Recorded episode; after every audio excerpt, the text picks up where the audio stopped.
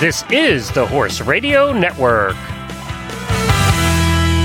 Greetings, everyone. Coach Jen here, and thanks for tuning in to Horse Tip Daily, episode 1417, brought to you today by American Harvest. Today's tip is an excerpt from the monthly endurance episode on Horses in the Morning, where I join multiple award-winning endurance rider Karen Chatton and Tammy Elkheim to talk about body fatigue in horses. And we'll get right to our tip after we hear from our sponsor, American Harvest. What if adding just one product to your feed regimen could help your horse recover faster from a show, get relief from inflammation, reduce his nerves, and ease his digestion? If any of those benefits sound appealing to you, then check out American Harvest Premium Hemp Extracts and Equine Hemp Pellets. American Harvest's natural equine hemp pellets are vet-formulated and produced from natural hemp. The palatable pelleted formula is manufactured with potent raw CBD using no chemical processing, so your horse will love the taste as much as you'll love the benefits. If you prefer a liquid application, check out American Harvest's THC-free CBD oil or premium hemp extract, which provides CBD from hemp extract. Look for the full line of American Harvest products at your local equine shop, any Hubbard dealer, or online at store.alltech.com. And right now, American Harvest is offering an exclusive giveaway for you, Horse Radio Network listeners. One lucky listener will receive a free 90-day supply of American Harvest equine products. Check out today's show notes for details on how to enter.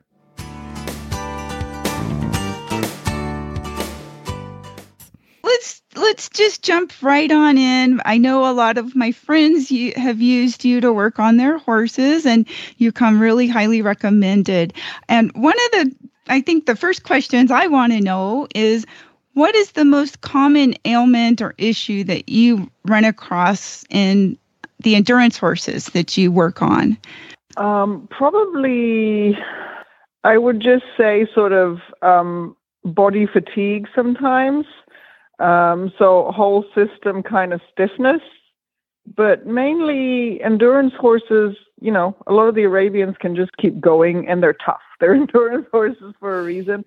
A lot of them seem to have quite retracted diaphragms. So I find a lot of them have those sucked in flanks, probably because they're working too hard and their hind end gets a little sloppy, just like us if we go for long distances. We need to explain to me what a retracted diaphragm is. I've never heard those words together. So the diaphragm is connected to the sacrum through fascia and through other structures. And so as the sacrum moves in the pelvis, it moves in unison with the diaphragm because that is the core. The diaphragm is one of the core muscles. And people always think of the core as the abdominals, but it's not. It's the diaphragm and the pelvic floor muscles and the multifidus and the transverse abdominal. That is your actual core. And they kind of hold that, all those structures together, and they have to move in unison.